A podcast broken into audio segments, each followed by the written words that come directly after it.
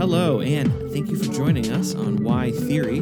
I, as always, am one of your hosts, Ryan Engley. I am joined, always, by Todd McGowan. Todd, how are you, bud? I'm good, Ryan. Is it always, or is it just? It's, It's always so far, but it's, it's well, that's that's true. you're gonna go. You're gonna do a solo act. Soon. You think I'm gonna do a solo? You think I'm gonna? Yeah, yeah. Oh, yeah. You're moving on up. That's what we we of to confirm at another time. I I, I think, but not yeah, le- yeah. but not leaving the shows. Surely, don't don't worry. I'm, No, no, I'm not gonna okay, um. I'm just kidding. What is it? I'm trying to think of a band. I'm not uh Uh, Queen, you're not Freddie Mercury. I'm not no, right. Right, right. That's that's that's it exactly. Um I'm not I just saw Bohemian Rhapsody last night for the second time. You love that movie this year, don't you? I love that movie. yeah, Yeah, I still yeah. I still haven't seen it. I Yeah. I got I I got to watch it. I have this thing I have this thing about it. I've talked about this in class. I wonder what you think is that um I don't like the this has nothing to really to do with Bohemian Rhapsody, but I don't like the thing in Hollywood films where if you're doing a biopic, the person has to look exactly like the person who the totally. film is based on or else Totally agree. like don't like I like Rami Malek a lot. I think he's excellent in Mr. Robot. He's a great actor. Don't give the guy fake teeth that he can't talk around Right. just right, because right, he needs to look a little bit like Freddie Mercury. Like the whole point of cinema is that it's not real, and you know that. And so then every step you try to make it more like real life it just you lose the the um the necessary artifice you lose disavowal which is the Yeah, basic I think that's that's such a good point. Do you know this exchange between Dustin Hoffman and Laurence Olivier on the set of Marathon Man? So oh i don't i love that movie i don't know if i know about that. Marathon Man has this great scene where Olivier is a Nazi dentist oh yeah plugging the pulling the teeth and touching the nerves of his teeth of Hoffman to torture him. He keeps asking, "Is it safe? Is it safe?" And Yeah. and Hoffman is totally exhausted and his you know he's up been up all night Yeah. and so in mm. order to prepare for the scene he stayed up 40 48 hours consecutively and he came in he told olivier and olivier's like son it's called acting he just he was not impressed by that method you know. Yeah. It's which i it's, it, it touches on the point you just made. Well it's it is a, it's a great point because it's like so the only way that you can do that is if you're actually doing it then it's not you know it's not fiction. That like you're not you're not an actor. Like you're you're Yeah. you're just uh, there's a camera in front of you while you're going through the the thing that's happening in the scene which is maybe less impressive than someone who is uh you know getting into character i would say like like I agree. I would just say this about Bohemian Rhapsody. Sure. It's a film about Queen and dialectics. So nice that's what I liked.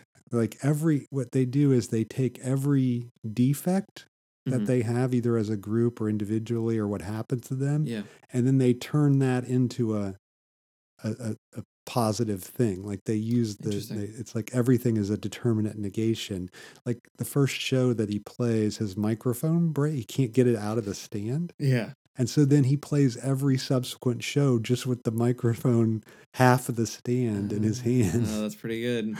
so he makes that his signature thing, and it's only because it broke on the first on the first show. So I, I I don't know. I think there's I think there's something to it as a as a I hate the musical.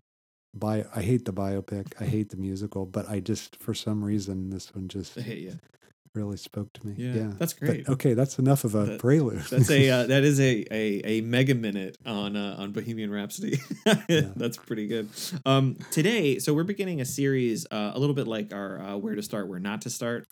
Uh, that we're calling tentatively. I mean, we'll see if you're hearing this, you'll have seen it clicking on it. So if unless we come up with something we think is a better term, then you know whatever. But this is a, a series called Lacanian Aphorisms, and what the idea is is to talk about um Lacan's uh, career and the development of his thought through these distinct uh, aphoristic statements that that he's given that that kind of uh, they almost exceed uh, anyone having had to read him. Like they, they're in a way, and, and for some of them, they're too popular, and because of the popularity of the of the aphorism, leads to misunderstandings. Uh, which you know, as we talked about with Hegel, is its own the production of its own kind of knowledge, but uh, it nonetheless allows for us an opportunity to uh, set up this podcast series and to get into um, you know the some of the most important insights that Lacan had on offer through these like discrete phrases.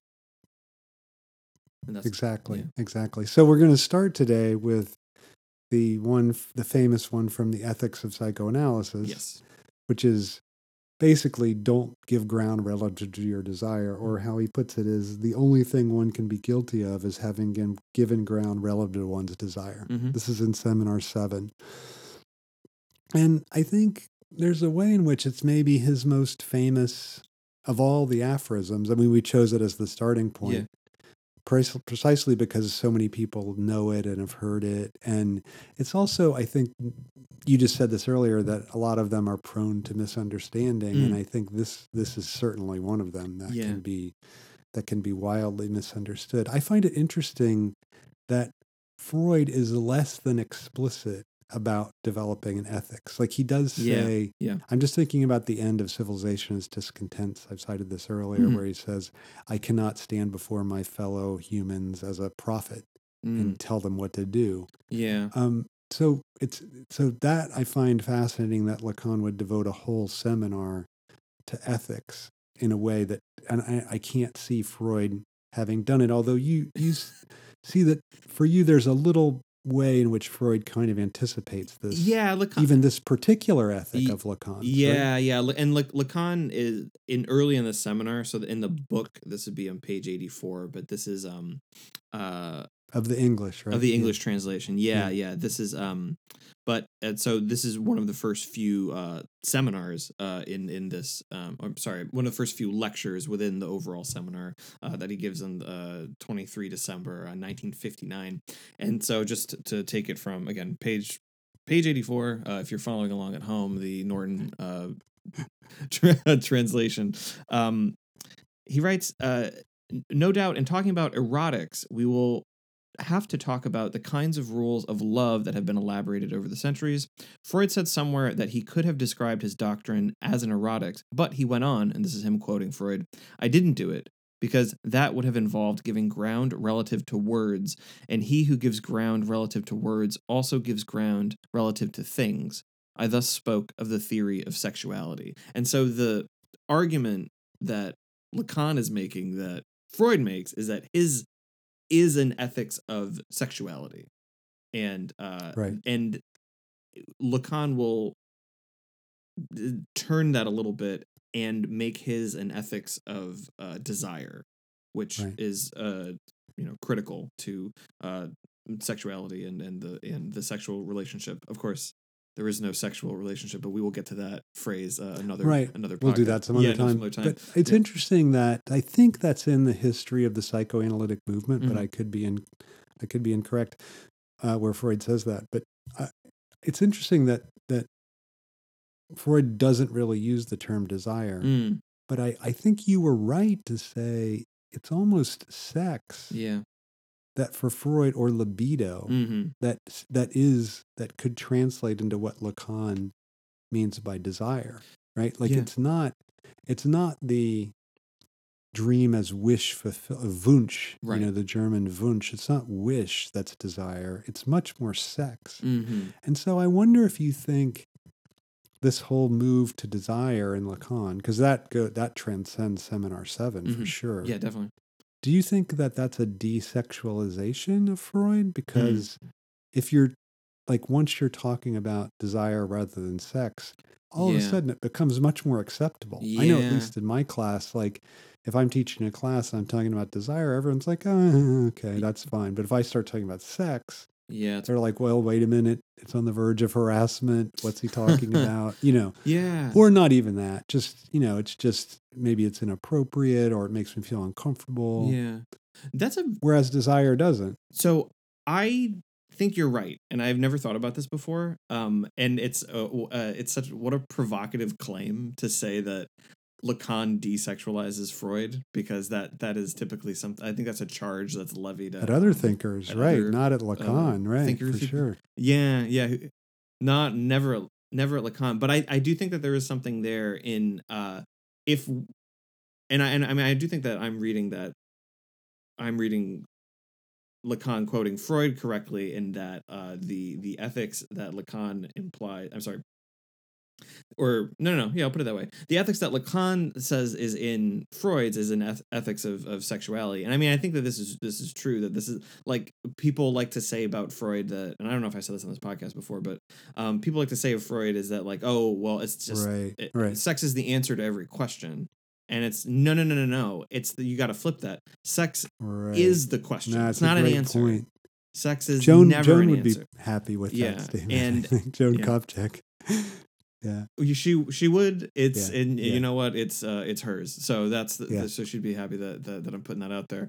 Um, and I mean it's just it's just the case. Like so what I mean that this is what Freud's doing is that like when you think of um when you think of sex as a uh when you think of sex as a problem Or and a not like a solution. discrete act that exactly or a solution then you are you're teasing out the consequences really of having brought that idea into thought in the first place so um it's interesting that maybe maybe lacan thinks that that's just freud's that's just what the standard edition is so like i like why should i do that I'll yeah, just be doing maybe, Freud again. maybe, but but it is you know part like of so, his. so maybe maybe what would you call it? Like a socialization of Freud, like his way of bringing Yeah. larger societal concerns into the Freudian project. So that's, I mean, it seems like that's a key. yeah that's a key aspect of what he's of what he's up to and so you could see that because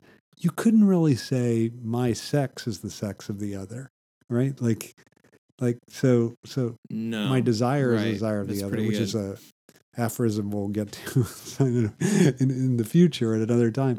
Um, another time. So it does i Yeah. think it fits in with that a little bit more. And so it makes i mean i don't think it's a desexualization i guess but it but it certainly is a shift maybe it's a an emphasis yeah or a i was going to say maybe I a mean, I broadening of of the understanding because what he's trying to say is that and i think freud thinks this that sex infiltrates into the problem of sex as you just put it infiltrates into all these other areas where you think that there's no sexual problem at all like you know like scientific research Yeah. well the problem of sex and desire and if you think Mhm. of it in terms of desire it's easier to see the way it's infiltrated into that like Mhm. why did you choose to look at this thing rather than this other problem well if i if i say to you it's because of sex Mhm. you're going to be like well that's just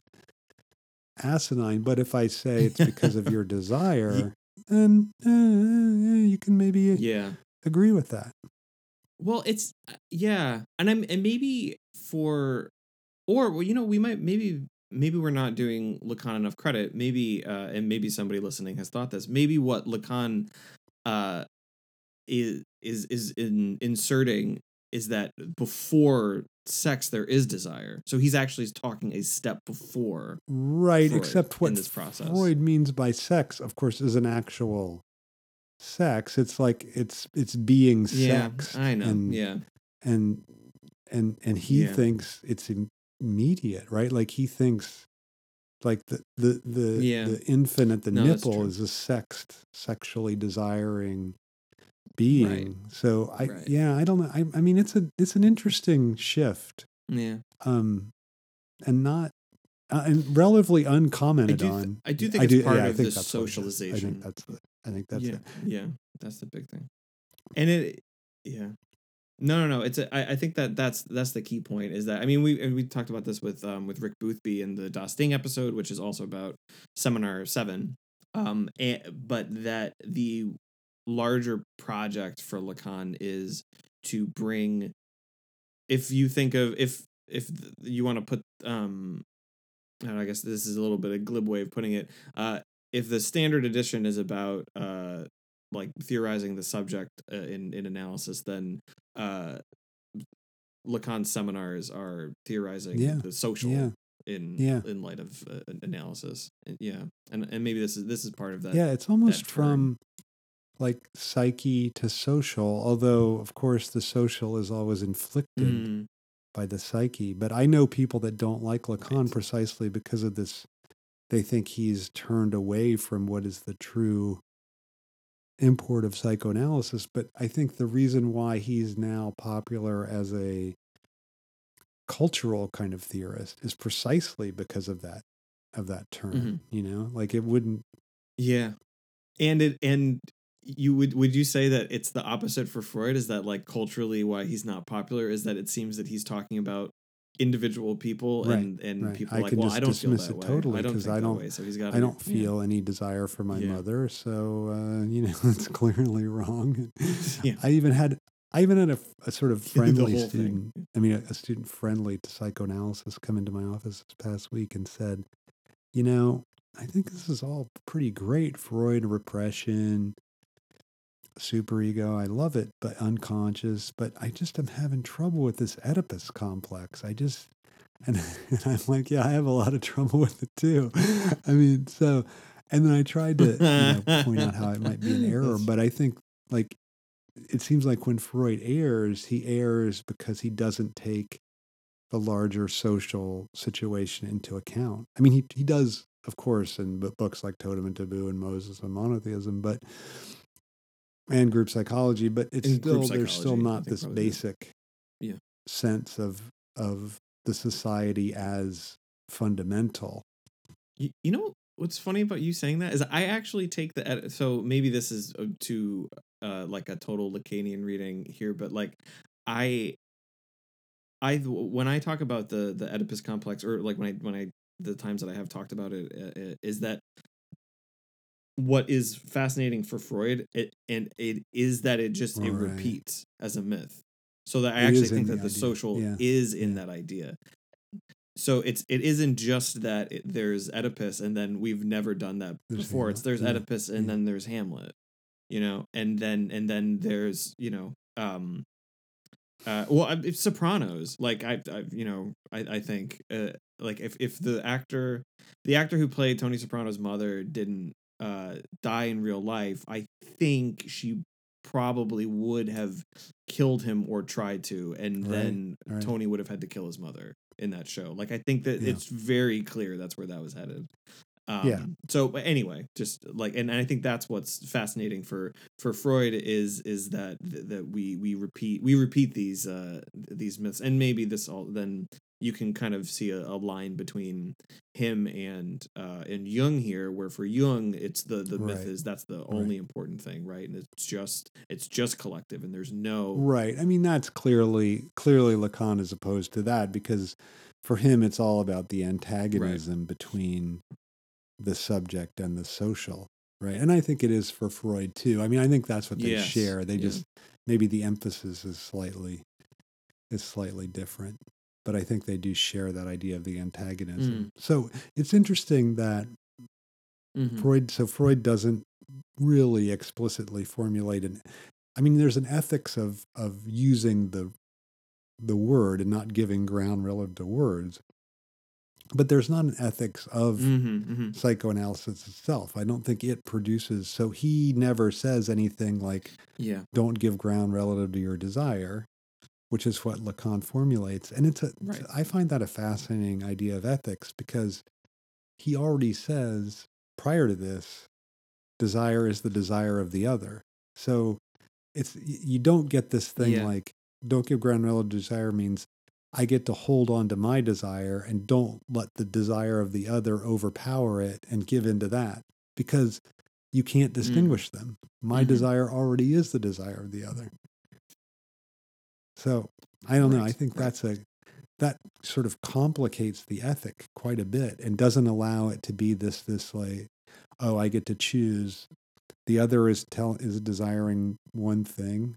I desire my own private thing. Mhm. I stick to my own private thing, regardless of what the other says. I don't think that's what he has in mind by that by that theory.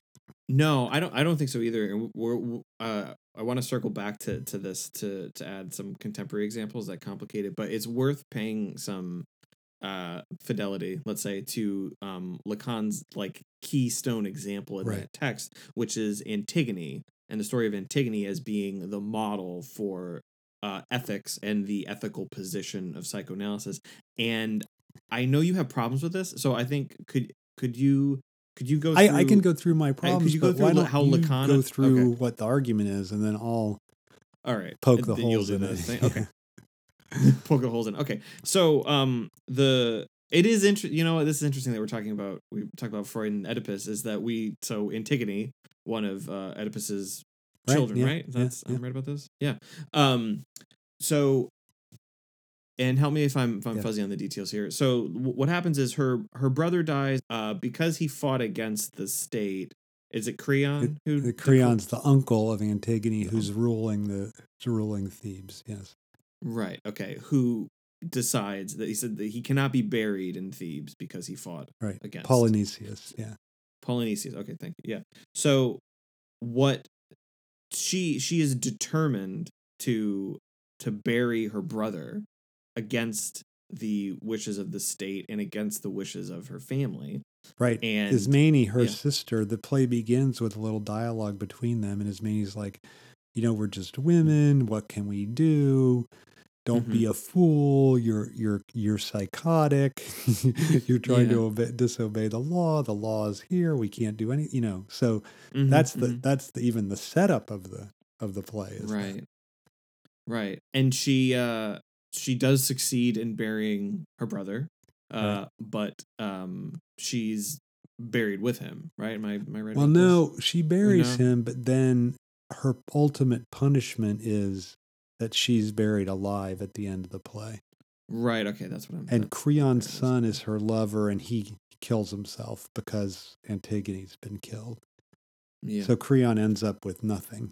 Like his Mhm. his he's lost his own family because of the way he treats Antigone. Well, he's upholding the law. right Through right, yeah, right. yeah, through the commitment to the law. Right. And that's okay, Right. that's what I was misremembering. I thought first you know what I had in my head, I, I don't know if you'll know this, but there's a um there's an image where Mr. Mr. Burns uh, explains to Smithers at one point uh, when when he dies what's going to happen to to Smithers and he says you'll be buried alongside me and so there's a, a little but he has a like a model of it and he Uh-huh. shows he shows Smithers there's Mr. Burns who's who's dead like with his arms crossed like a you know a a a, a corpse uh and then there's Smithers who has been buried alive next to him in the same box who's just like uh like who's has eyes open or whatever anyway and there's just it's just so funny Yeah, they're not together. even- they're not together. why he would even have it but- so anyway yeah, yeah, was in my that's pretty funny. reason. That's pretty funny. Yeah.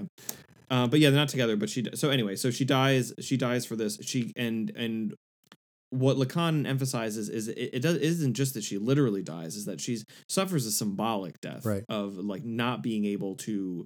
She just cannot be a citizen anymore in in Thebes for having violated this like one of the most fundamental laws, and to have it be like her uncle who is the uh you know the ruler of Thebes at the time. She also has lost um her like familial identity. Right, Like she'd been right. completely stripped of this uh, at at every level, all to bury her brother uh, and to like obey like the kind of funeral rites that uh seem to her to be the most appropriate and most sacred and most uh meaningful. So Right. that so that Right. that is it for Lacan in that seminar is that she does not give ground relative to her desire. She wants to bury her brother. She does it up to her own death and the being stripped of her symbolic identity as well. Like not Right. not even being a, a person in, in society anymore. Right. So that's yeah. Yeah, so no, that's, that's uh, good.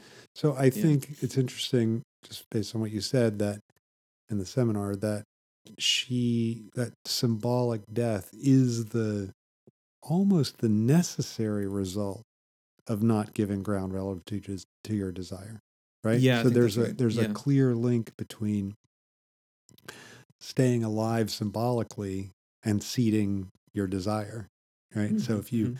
if you don't give ground relative to it, then you you inevitably end up with some kind of symbolic death. I mean, I don't think you necessarily end up literally dead like Antigone, but he's Right. fascinated with that what he calls the zone between two deaths, where she exists after she's been condemned, but before she dies, like what she's Mm-hmm. Right. like it locked up in that tomb that's going to eventually she'll eventually die in there. So Mm. that's and I think like that passing over into that zone between two deaths because you didn't give ground relative to your desire, that for him uh, is the ethical position. So symbolic death is the ethical position. Because Right, I mean, you know what? It's funny because isn't another way of saying that is just don't care what people think, Sure, sure. or do, or do yeah. you not, or you think that's too? I don't know if that goes. I don't know if it goes far enough Yeah, yeah, because that that um yeah yeah but like because that's the um. It's funny. That's to me. Well, I think that that articulates uh as a um libertarian position. Yeah, I think so, and I- and and also on the on the the flip side, I think it's also like a like a hipster position, or like or or it is the like I'm gonna be unimpressed with this movie everyone loves, Right. you know, right. on the internet, and I I think that it's actually like that that ends up being like one of the most popular positions to to adopt, and it is Yeah. entirely decided by the symbolic Right. and by by other people. Well, I Yeah. mean, the, the the reason why it's not that is because our desire is initially the desire of the other. So, Yeah, what other yeah. people think has already informed what my desire is. That before I don't give ground relative to it, right? to, to it, yeah, yeah. yeah. So it's so in that way, it's interesting to think what is opposed to my desire that I'm not ceding, right? Like if Mhm, it's not other people's desire, because it can't be, because my desire is the desire of the other. So it can't Yeah. be other people's desire. So I mean, in the in the Antigone example, it seems to be law, although I think law is complicated, and I think it's much more because it's not clear that Creon is necessarily following the law when he mm-hmm. decrees that Polynesius can't be buried. And it seems like it's just an arbitrary. I mean, he could have easily said, okay, Polynesius, royal family, we're going to make allowances for him. He can be buried. But he doesn't. And so I think it's symbolic authority Interesting. is what yeah. you don't give ground relative to. And that's why Hmm. I think not following your desire ends up leading to symbolic death because you're Mhm. saying, look, whatever the symbolic authority is, I'm not going to submit to that. And what that also Yeah. means is the desire of the other is not the same as symbolic Mhm. authority, which I think we Mhm. often think it is. Yeah, yeah, yeah. You know? That's pretty good. Haven't you written? Um, I, I just uh, remembered this. You wrote about Don Draper, and I- in yeah, the, in that one of the later capitalism seasons. books. Yeah, yeah. Oh no, no, no. I it, well, did that start? At, I thought that started on. oh, on some um, little, yeah, yeah, yeah, some on little a website. yeah. Yeah. and I thought I thought I remember the the argument you making about uh one of the later seasons. I'm not sure if it's the last one or the second to last one where he refuses to do creative ad copy Yeah. anymore, which is the, his entire reason for being at you know Sterling Cooper, then later Sterling Cooper Draper Pryce, Yeah. right? Like that's his that and that's part. Not only that, that's part of why you like him as a as a viewer despite like his his moral failings is that like it's you know you were maybe you remember things like um uh the the wheel right Right, like the right. the the you know uh or the um what am i thinking have i blown that is, is that what he calls Uh, it no, it's Or- not the wheel. It's uh, it's the fair no it's the uh the, with the horses Yeah, the, why am i thinking about that It's not a merry-go-round. It's a no carousel. i can't believe carousel the thanks so carousel. yeah. yeah No, it's yeah, a good yeah, thing to so the- repress because you know Kodak, Kodak. Well, I- yeah, capitalist I, know, monster. Um, I yeah. no, I think they're going under. Uh, but but I think that's a great example, Ryan. And I do think actually there are enough cases where Draper doesn't give ground relative to his desire, and I would Mhm. argue that's what makes him so appealing as a character. Like he has these terrible moral failings, right. and I I don't think it's his success as an ad person. I think it's Mhm. his willingness to commit symbolic suicide. Like there's one earlier episode, so Mm. they've made all their money on cigarettes. And then right. he publishes a PSA about how cigarettes have caused lung cancer. Her he his agency comes out with it. And people are Yeah. like, You're it's just you're signing your own death warrant. And he's Yeah. like, Look, it's only by shooting at ourselves that we can really reinvent the agency. And yeah. so I Yeah. think there's several times I was hoping at the end it would end with some kind of some instead it ends with him being recouped by capital and creating the, Right, the right. coke ad which i i mean i guess whatever i appreciate the ending but i wanted it to end with a true symbolic suicide of that the the penultimate season ends with him, him taking his Yes. children to the to the brothel where he was raised and he's like this is where i'm from this is what i Yeah. am and i thought Yeah. that's a real like in front of his kids a real Mhm. symbolic suicide and i thought that would have been just what a great way to end Yeah, yeah.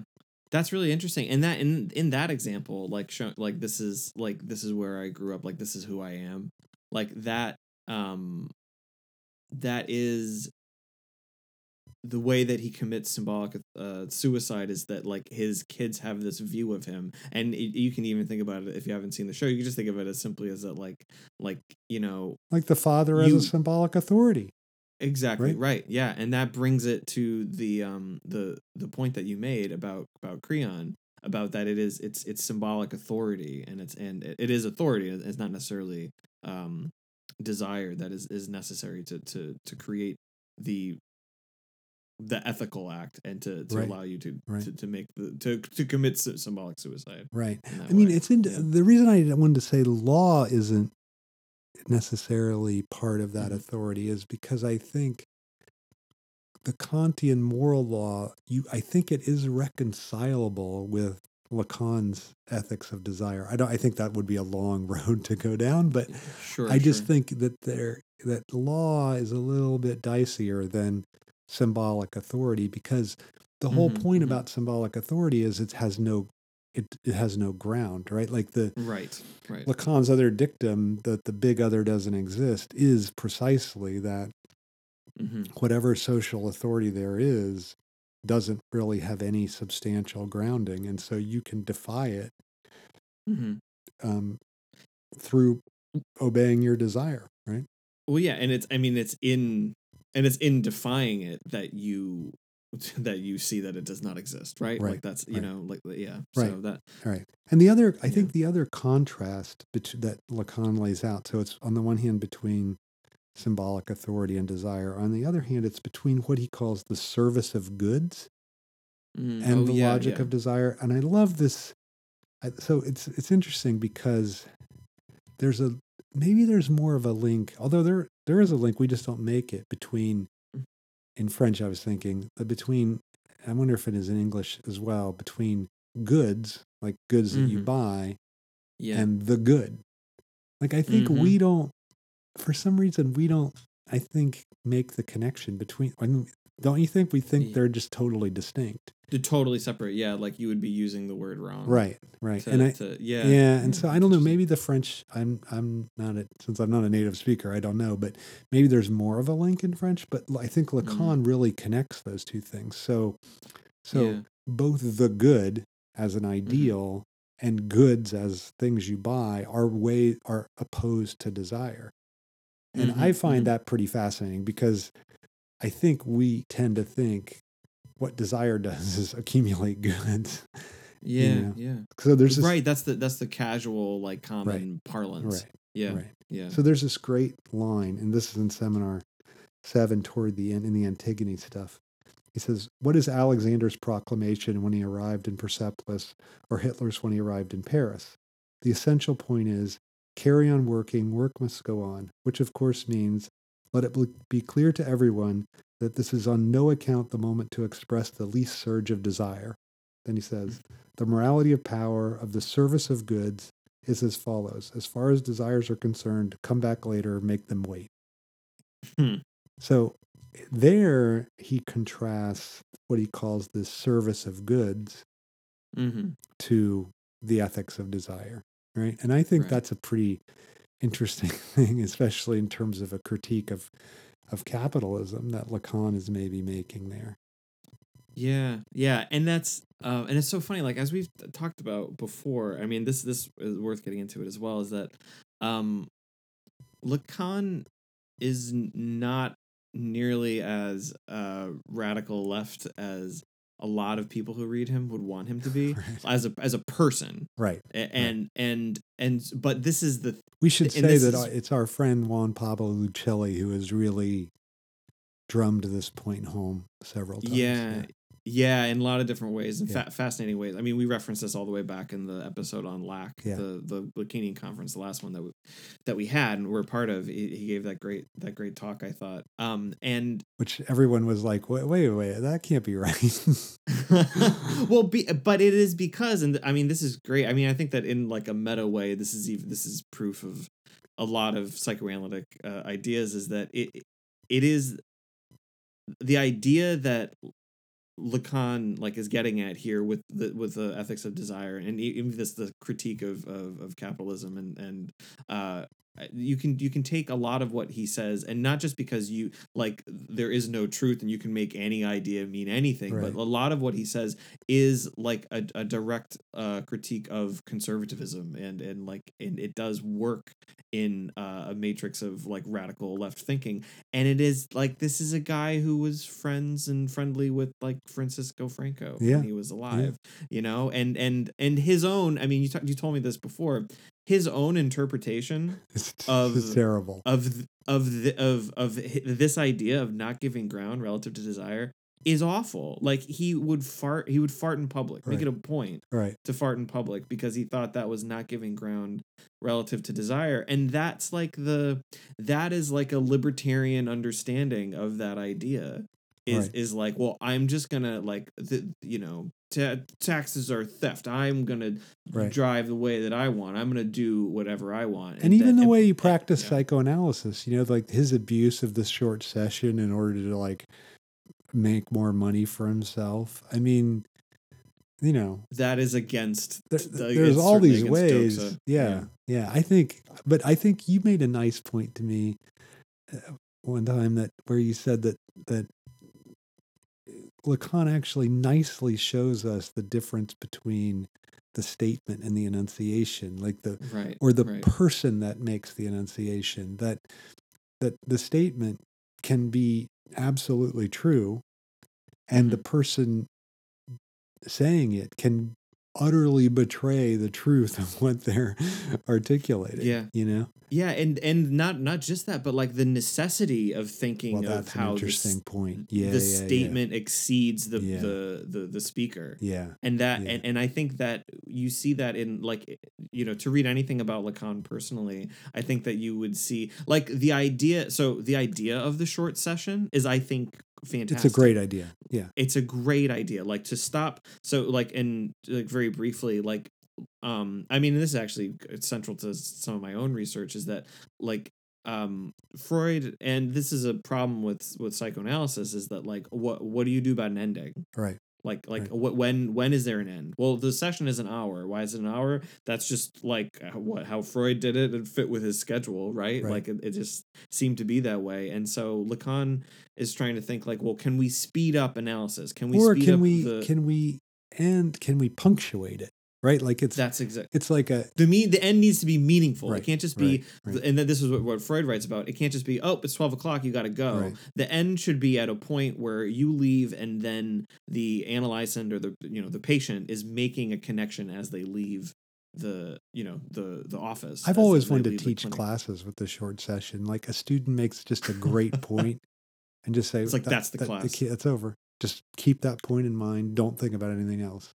No and it's such a it, it's no that's so true because don't you feel that as i, I feel this as All a teacher time. too is that All the time. like like sometimes like a lot of the time a student will make a point and i think it is so great and i, I wish that, that everyone would just stay in the moment of thinking about that thing and then someone will have a like a question a, a- legitimate question about something else and then it introduces confusion a little bit Right. uh, well, then the point is lost. It's like yeah, it's it's in the whole yeah. morass of what happened in the class. Yeah So Yeah. I think, yeah, I think think the short session is just a incredible theoretical and practical insight.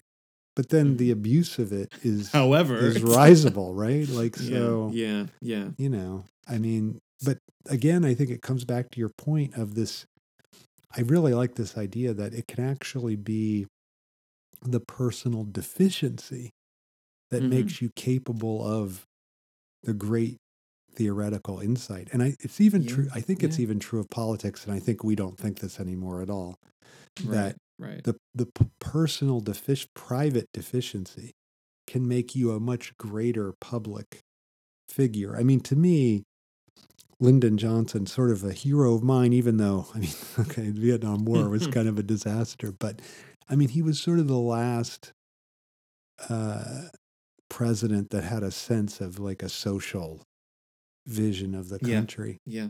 And even more than Obama, I think. I mean, I don't think Obama really did.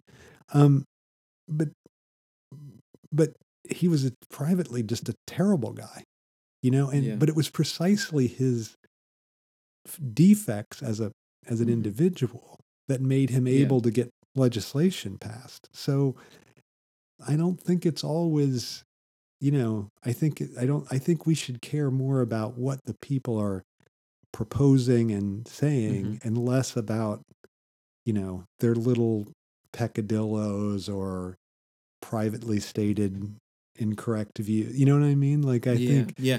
Oh, yeah.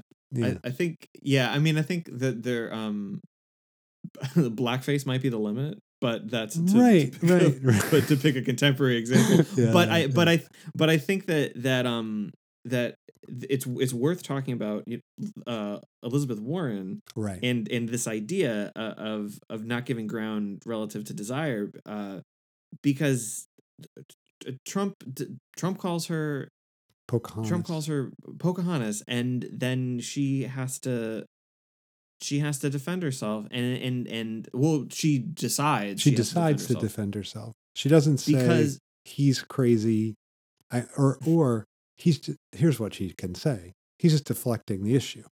Like of course he's just yeah, protecting the wealthy. All this wall thing, it's all a distraction. Pocahontas, it's just a distraction. The Mm-hmm. focus is this. But instead, I mean, Warren is interesting because she's probably not going to get elected because of this Mhm. private thing, which is who cares, really? I mean, because because what she did was she tried to to sanitize she tried to cleanse herself as a speaker Right. she tried to rather than going like look listen this this was in the past here's what i'm green new deal wealth tax this is what i'm about. Right. they you know trump can say what he wants because or or she could have said like look i'm i'm about these ideas. This is and i'm about these policies. This is what i'm proposing. If you want to talk about like you know misidentification maybe i made a mistake in the past we could also talk about like trump literally pretended to be three different people right, on right, different occasions you know to, like in radio interviews and and like and to like to to make himself look better you know like he actually did the thing that he accused warren Right. of where you know and but it's But the whole point is that yeah that I think this is a great point that she um she gave ground relative to her desire by Yeah. having the DNA. So the sub the Yeah. symbolic authority called for the proof. yes Mhm. She did it. And She that answered, and yeah. and she answered and she sacrificed her desire and now she's probably not gonna win in in no small part due to that. And I think yeah Yeah. that, I find that fascinating, and I also think it's it it really. I'm almost tempted to say every DNA test is a giving ground relative to your desire, yeah because Yeah. you know, like what you're looking for is Mhm. some kind of foundation, some substantial foundation that will give my symbolic identity some kind of worth. But it's Yeah. worthless. It's just worthless. You're, and Mhm. and that's the whole point of the logic of desire is that your symbolic identity you you can't invest your like the whole that's why symbolic death is not giving ground relative to your desire that ethics involves not investing yourself in your symbolic identity Yeah. No, no. I think that that's I think that's a great point. And it should I think um to add on, you know, a, a little bit to this to this point is that if she so you know you know a way that she could turn this around to actually make it to to make it ethical would be like if the point of her campaign wh- which I mean this is how it's going to play out anyway, Yeah. but if the point of her campaign was look, I'm a lightning rod, I'm actually going to I'm going to take the political hit yeah uh, because and so that other people, Kamala Harris, Cory Booker, you know, Tammy Duckworth, if she's, you know, whoever, whoever decides to run, like that, so that these people can articulate their own policies and free of the the nightmare of like the conservative media blitz. the problem So is that, that- they're not as yeah. left as her Yeah, well, you know booker Yeah, so- especially remember i love cory booker but god I mean, when when when Obama attacked Bain Capital, he called it disgusting. Yeah. You know, it's I don't know how you yeah. recover from a statement like that, at least relative to me. Cause, yeah. right, right, right, right. Because I well, find, no, it's true. And he Yeah. he had the private. He's the uh, what what is it? The uh, charter school thing and Yeah, the, uh, and the yeah. pharmaceutical thing. I I don't know. I, I, if he's tried to cleanse himself of those. Uh, yeah, maybe. I mean, not, he, he does his for a federal jobs program, so Yeah, yeah. that's something. I you know, so I don't know, but but uh, I I like your idea that she would sort of undergo a symbolic death for the Mhm. sake of the other. For the sake of the party, Of for the the sake of the, the of, yeah. of the social, right? Like Yeah. the, actually, Yeah, yeah. Uh, yeah, that- but but I don't. But that's not the. She thinks that clearly. She thinks like, look, I answered these questions. I've done this. I can. I the strength of me as a candidate can that that can exceed these other things when she's thinking about it the whole the, the wrong way around. right. You know, like right. yeah. Um. Yeah, so that's I think she's an interesting example. I'd like to come up with talk about some other examples, but first I want to just circle back slightly to Antigone Sure. since it's a Oh, bit of a problem point for me. I think Okay. I don't think it's a great example of Lacan's own ethic Yeah. because I We've already established he maybe doesn't understand his own. okay ideas. right right so I can Right, this right, is yeah. this is You- fair enough. I could go we yeah, could yeah. go even one step further. He didn't live it out personally, and he also chose a terrible example. So, yeah, sure. but other than that, we really like him as a thinker. We love it. Yeah, Yeah, great. Um, so I think the problem is that it,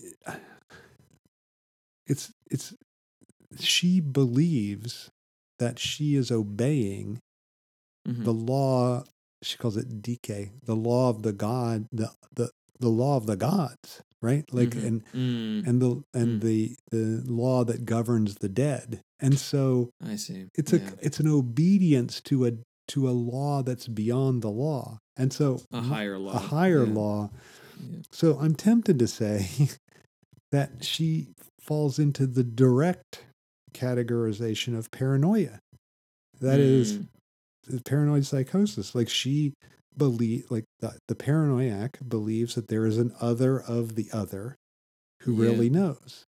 And that's what Yeah. her gods are. Like and that's why she can act with such absolute conviction.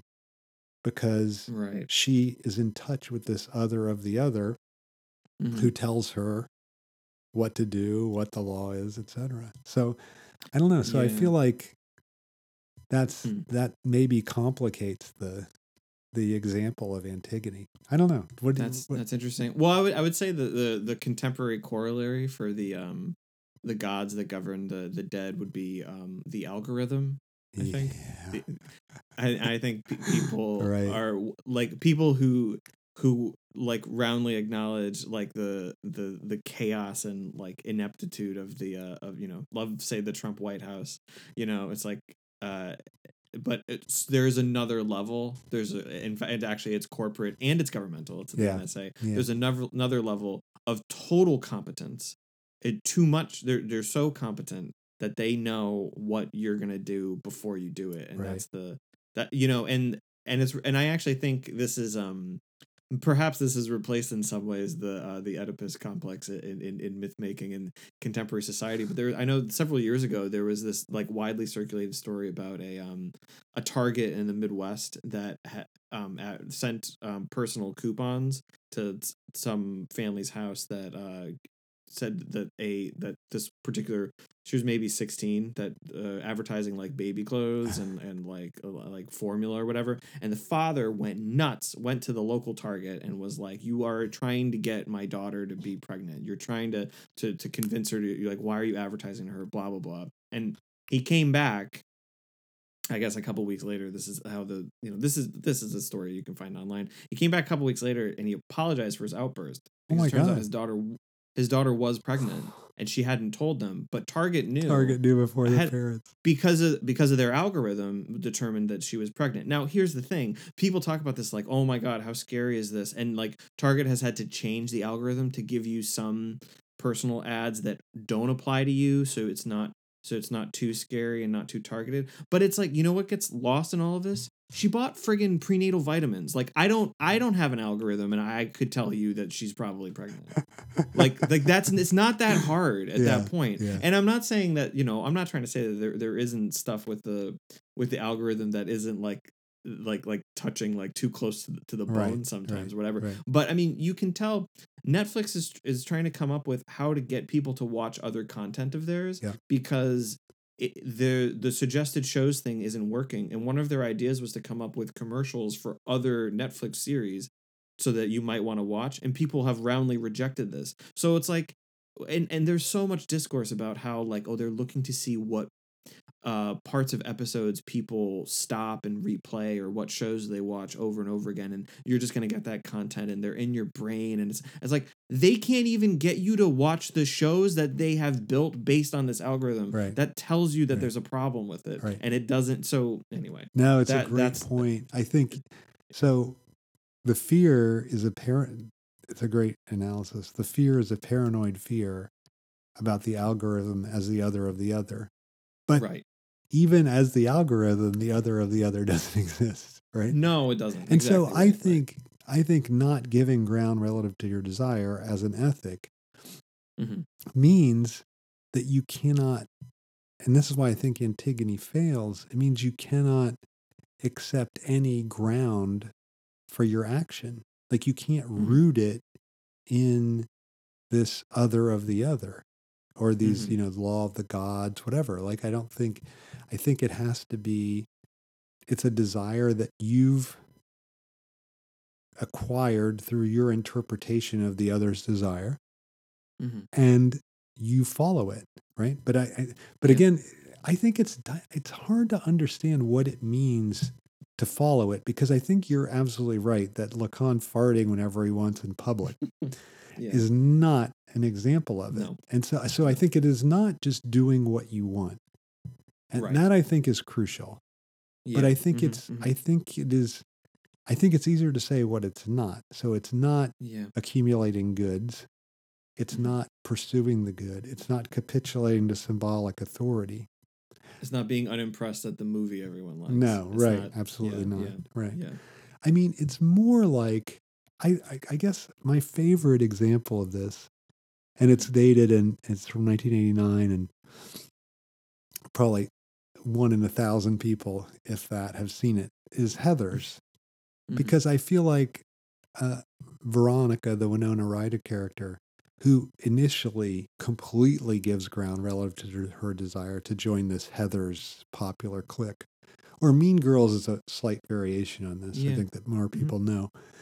Um, but in the end, she ends up blowing up her her, her boyfriend, blows up Yeah. the school, and then I mean that's not part of the. I don't think. I mean I almost think that's incidental to her relationship to her desire, but she mm-hmm. breaks from the Heather's thing, and then in the end, she takes the bow off one of the Heather's surviving Heather's hair and puts it in her own head and said, "There's a new sheriff in town," and then Mhm. and then she befriends the total outcast of the high school yeah at the end. That's the Yeah. final shot. They're walking down the hall, and it's almost like a love scene. yeah yeah Um, so I I almost think that ending is the example of not giving ground relative to your desire, like that, and it's like a So- trajectory in the show from Mhm. first she does give ground, Mhm. and then at the end she she doesn't.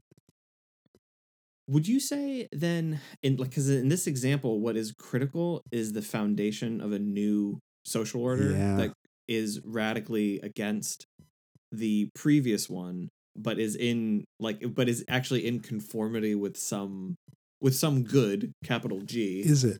um, is it? I, I don't know. I, don't you? I don't know. yeah, like that's what I'm maybe yeah. it's i think you're right but i think i mean i think she does I, I think you're right about she's founding some new kind of order at the high school Mhm. but is it a is it a good or is it is it possible to think of an order obviously there has to be a symbolic authority and she even says I'm, there's a new sheriff in town new sheriff in town. Yeah, right. but what if the symbolic authority says it's the it's the outcast that is that that or that we're all outcast Mhm, I mean, I think that's her claim at the end. Like, Right, no one right. is not an outcast. And that's why I can befriend this person who's an outcast, even though I'm now at the height of the symbolic authority, right. right? And is, no, I think I don't know. Yeah, Yeah. No, I think that's right. Well, this is I. Um, I mean, this is at work in the children's film. I think, like the in the Pixar movie, is is maybe because maybe there aren't teen films like this anymore. But like, the, I think, Yeah, that what a This- sad, sad development. The end of the teen film. yeah, That yeah, was my no, that that kept me alive. you're not i know you're not kidding the the um but i think that this is the like this is your basic pixar plot or even like like uh, how to train your dragon you know like Yeah. the dream like this is a society we kill dragons this guy befriends one and that it radically changes the entire situation of the of the the world of that film and i mean and i mean in a sort of a grubby capitalist way it created a film franchise right because it Right. changed right. the but but i But but, I, I haven't seen the, the thing. that's external to it and i haven't seen this i haven't seen this new movie but i absolutely know i absolutely know that he has to give up the dragon so that he can go be a part of like with his people or whatever Wow. that's just like so he's going to total- betray his desire. he ha- absolutely has to i'm certain about it like it's just like harry and the hendersons right, Right. like you know goodbye old friends or you know Yeah. as as as uh because you know um, well, that is interesting. So that means Yeah. that the ethic of desire associates you with other symbolic outcasts. Like it creates a Yeah. It creates a social bond uh, mhm. through symbolic death or through symbolic uh, you know ex sort of some excommunication from the symbolic right like it's Mhm. Mhm. and and what you know it's interesting because lacan says about antigone that when she undergoes symbolic death she takes her opponent creon with her yeah you know so it do, it is it is almost contagious not you know Mhm. not ceding your desire yeah yeah. but- yeah yeah that I, I mean don't you think that that the perhaps the the um the occasion of not giving ground relative to one's desire the occasion of the of the ethical act show like it brings into view the structure of the symbolic the structure of the social if you like in a way that otherwise you wouldn't be able to see it. Right. So that's how you Like- can maybe define what it is right? Like that yeah. it is the act that renders visible the both the social authority and the fecklessness ultimately of the social mm. authority. Yeah. like creon through through exclusion yeah right? through exclusion this- yeah yeah yeah yeah, yeah. Yeah i think yeah. that's really really good because I, th- I think it is a really hard and i think part of it is because desire is interpretation so part of the ethic of desire is trying to interpret what the heck the ethic of desire is right? Like yeah yeah that's pretty good. like it can yeah. I don't think you can ever be certain and again this is i think the problem with antigone is is her certainty i think you can never Mm, be mm. certain that you're following the ethical path and that's how maybe you know you're following the ethical path right yeah you know like right right because that because that is decided by because that is decided by the the mm, the the big other the or the other of is- the other yeah the Yeah, other of the yeah, other yeah, yeah. right right so so maybe so the only way like like are you you know uh is there a way that you're like eh, in in the heather's example like is what are you following the path for the excluded right you know Right. you know right i think that's which it i think that's yeah. the i think that's where the really the rubber hits the road i'm, I'm just Mm-hmm. full of cliches today that's where the rubber hits the road on on on the ethics of desire like you can see it and it's that Mm-hmm. connection to symbolic death and acceptance of one's symbolic death and thus you're paired with the excluded and i think to come back to the warren example like that's what Mhm. by by accepting the DNA test, she Mhm. she wanted to put an end to Trump's attempt to exclude Yeah. her from Yeah. normal political discourse by Mhm. identifying her as Pocahontas, but she made it far worse right because you know a DNA test isn't. Of course, it doesn't show anything, right? Like it, yeah it just shows there were some fools back there who had other fools, and they eventually had me. I mean, it just, you know, yeah, Yeah. like it doesn't and it that also doesn't I mean, that's the thing too. Is that what? What is the point? What is the point of the the, the point of the DNA test? Again, to, to that example, the point of the DNA test was just to stop one guy and some other people from calling her a, a nickname and and saying that she unfairly benefited from this Right, particular right, identification. right. So the whole the whole point of it was I'm trying to get people to stop doing this thing.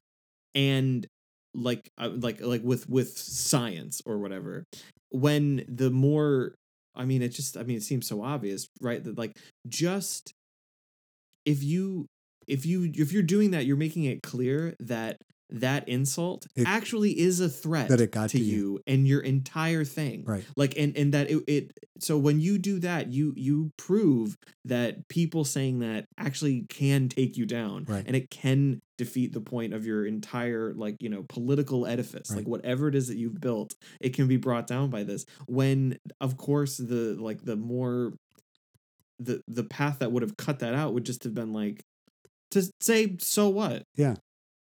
I mean really and like i'm gonna do this i'm actually like i'm gonna do this and this is actually maybe even to say something like this this is what i'm gonna do and this is gonna include uh native americans in these uh you know these states and like we and, and i'm gonna bring this into uh political dialogue. right, you want to bring you want to bring the specter of native americans into political dialogue as a joke against me i actually want to bring this into discourse well isn't that much better Much better. much better. I mean, I just think I think you're really making a good point that whenever I think one of the reasons we capitulate to symbolic authority is because we think if we capitulate, that will give the quietus to it. You know, like Yes. that will Yeah. put an end to its constant badgering of us. And I Yeah. think it never, it actually always makes it worse. And I think that's part of Yeah. Lacan's point about why mm-hmm. this is the ethical position is because the other the other alternative is a totally no-win situation where you keep going further and further down this path of conformity and you Yeah. can never conform enough to what that social authority demands of you but uh, but i think i mm-hmm. take your point that it that conformity can take the form of nonconformity like Yeah. that's the c- Yeah. contemporary this hipster figure yeah right right I don't- course. I don't exactly know what that is, but I but people talk about it in my presence, so I guess I have some acquaintance with it. But I think isn't that well, it's always you know it's it, the the funniest thing about the hipster is that like very few people identify as a hipster, but everyone can point one out. I find that kind of right? fascinating. But also, people can Yeah. identify other people as them. right? yes, exactly. right, right. Yeah, yeah, right, right. It's always so it's it's which shows you that like again that one as a as a position as a stance toward uh like things or or culture society like it has no ground and as a like you know again the the the fact that it's again I, I well I mean actually that's just it. I don't have to go into a second point. The, the just that it is um uh, an an atti- an attitude a stance toward toward culture means that it is like I mean we'll, we'll I think we'll talk about this when we talk about um the non duped air which is like for me more more and more I think one The of the most key important con- things yeah, the yeah. key Lacanian concept it's a is so that that pos- position of the hipster is a position of cynicism of the which is just cynic, right? yeah, exactly. It's just like, oh, I'm not going to be duped. I'm going to do this. Right. I'm right. going to always do that. Like, I, it's just a position of anti, right? But I And think it's like, fascinating yeah. that it does seem like the hipster is the one obeying the Lacanian ethic of not ceding ground relative to its desire, right? Like it does seem But- like it, but I think, I just think it's a way in which that becomes a like that position, bec- anything that becomes a symbolic identity yeah, right. is right. already a capitulation to the authority and a betrayal of the desire. right. Yeah, So yeah. I think that's, the key. Key. That is the key the thing. key yeah, yeah. I just I Mm. want to talk about um, maybe in the last few minutes to about Mm-hmm. this the the place that this ethic has in Lacan's whole thought because Mm-hmm, it, it's it's it's sort of fascinating that a lot of his other aphorisms, like the one you just mentioned, "Les non Yes. du père," um, the unconscious is structured like a language. There is no other of the other. Big other doesn't exist. There is no sexual Mhm. relationship. Okay, on and on and on. They all are repeated. Yes. Uh, the signifier is what represents the subject for another signifier. That gets, I Right, mean, right, that's right. repeated in maybe every seminar. So all of those, all repeated. This idea, this ethic of psychoanalysis, never repeated in another seminar. Mhm, So, mhm, mhm. so there are people, Slavoj, Mhm. Zizek, I think, just for some one listening who doesn't know that, I don't know who that could Mhm. possibly be, um, who think seminar seven is just an anomaly. Like it comes Mhm. at a certain point, he, his his thoughts developing one way. 7 is a Mhm. total break, and then the Mhm. transference seminar eight already starts to develop a little bit objet ah, and Yeah. gets away from the ethic of desire. And then by seminar eleven, you have almost an ethic of drive. You Mm. know, like desire. There's no mention of an ethic of desire, and there's mention of desire, but not of ethic of desire. Right, so right. I don't. I wonder what you think about that. This idea that this is just an anomaly, and Mhm. it's a it's a kind of a moment at which Lacan gets a little. And I think the idea is that he gets a little too influenced by Bataille. Like he he Mm. he married Bataille's wife, wife Sylvie Bataille, who was an actor. Mhm. Um, and so maybe he married his wife. Bataille put his disease into him. I don't know what happened. That's a Blue Velvet illusion. That's but, a Blue Velvet uh, reference, but, right? Yeah, um, yeah. But but I I I think there. I don't agree with that. This is not my position at all. But I do think it has some merit. I think that, I mean, you know what I mean? Like the the Mm. very fact that it doesn't get repeated seems to me to Mhm. suggest. I mean, it is true that in seminar 16 he goes back this is from another to the other. It's not Mhm. translated yet. Um that he goes back to seminar 7 to talk about it and talk about ethics, but he never repeats the formula. Hmm. So, I don't know. So- So, I don't know what you think about that.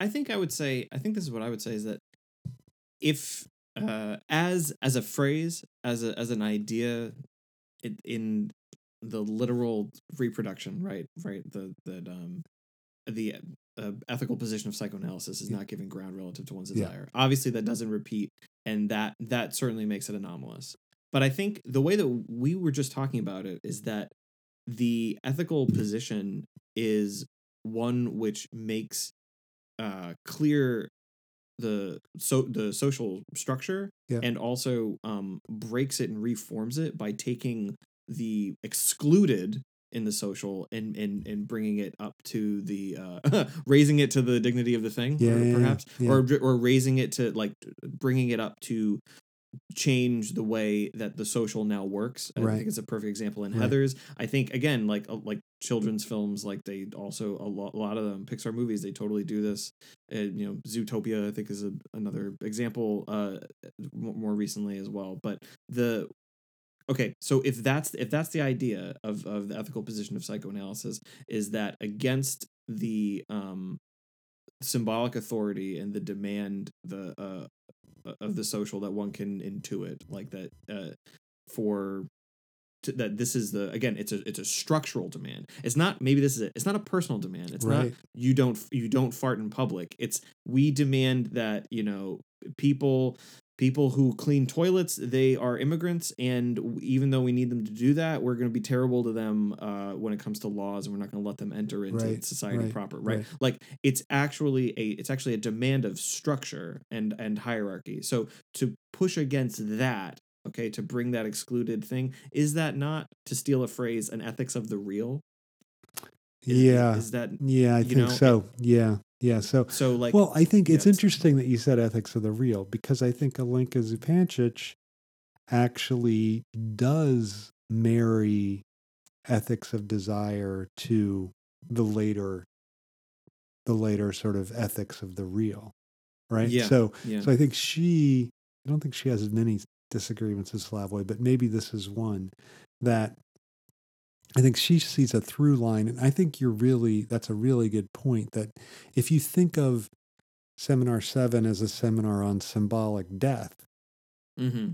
Then all of a sudden, seminar 11 and some of the later seminars don't seem so out of joint with it, right? Like Right, they right. seem Yeah. like the the the movement from say in seminar 11 from alienation which is the Mhm. state of the subject in society to separation like yeah. you could see that as a movement of not giving ground relative to desire Yeah. you know yeah, so i think there are i think there are ways in which you can and this would be my position as well i think you can you can link that link the concept even though i, I am curious why he doesn't repeat it like it's that Mhm. i find that just a little curious that it it it seems to come up and then disappear i mean we talked about the way das Ding more or less disappears yeah. And Yeah. it, it seems like that don't cede your desire suffers the same fate. Although both are incredibly famous concepts for him, Yeah. right? Like that's the other Mhm, mhm. thing. It's like this seminar was a home run in terms of inventing or, or articulating concepts that people remember. You know, I, I was listening to Yeah. a show on France Culture and the whole thing was about Lacan and the whole thing was about not get Lacan's ethic of desire, not giving ground relative to your desire. And I was like, wait a minute, Yeah. that's just one seminar. It never gets repeated. And It was like that's the that's the way they're going to describe Lacan to a popular audience. Yeah. So- yeah. So it's a fascinating. So maybe maybe it's actually maybe it's the opposite of what Slavoj thinks. Maybe it's that Mhm. it's this one nodal point that is singular and yet maybe the thing that expresses the whole and thus Mm. can't be repeated because it's the one that really gets at what he's up to more than any of the other statements. Yeah, yeah, yeah. It's it's and all that it requires is not.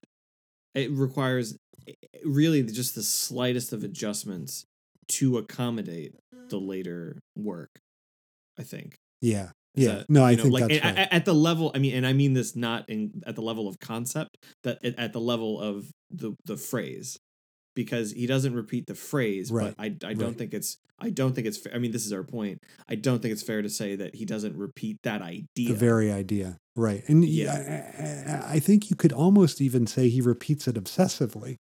yeah. right? Like if the idea is, again, this association that he makes and that we're stressing between Mhm.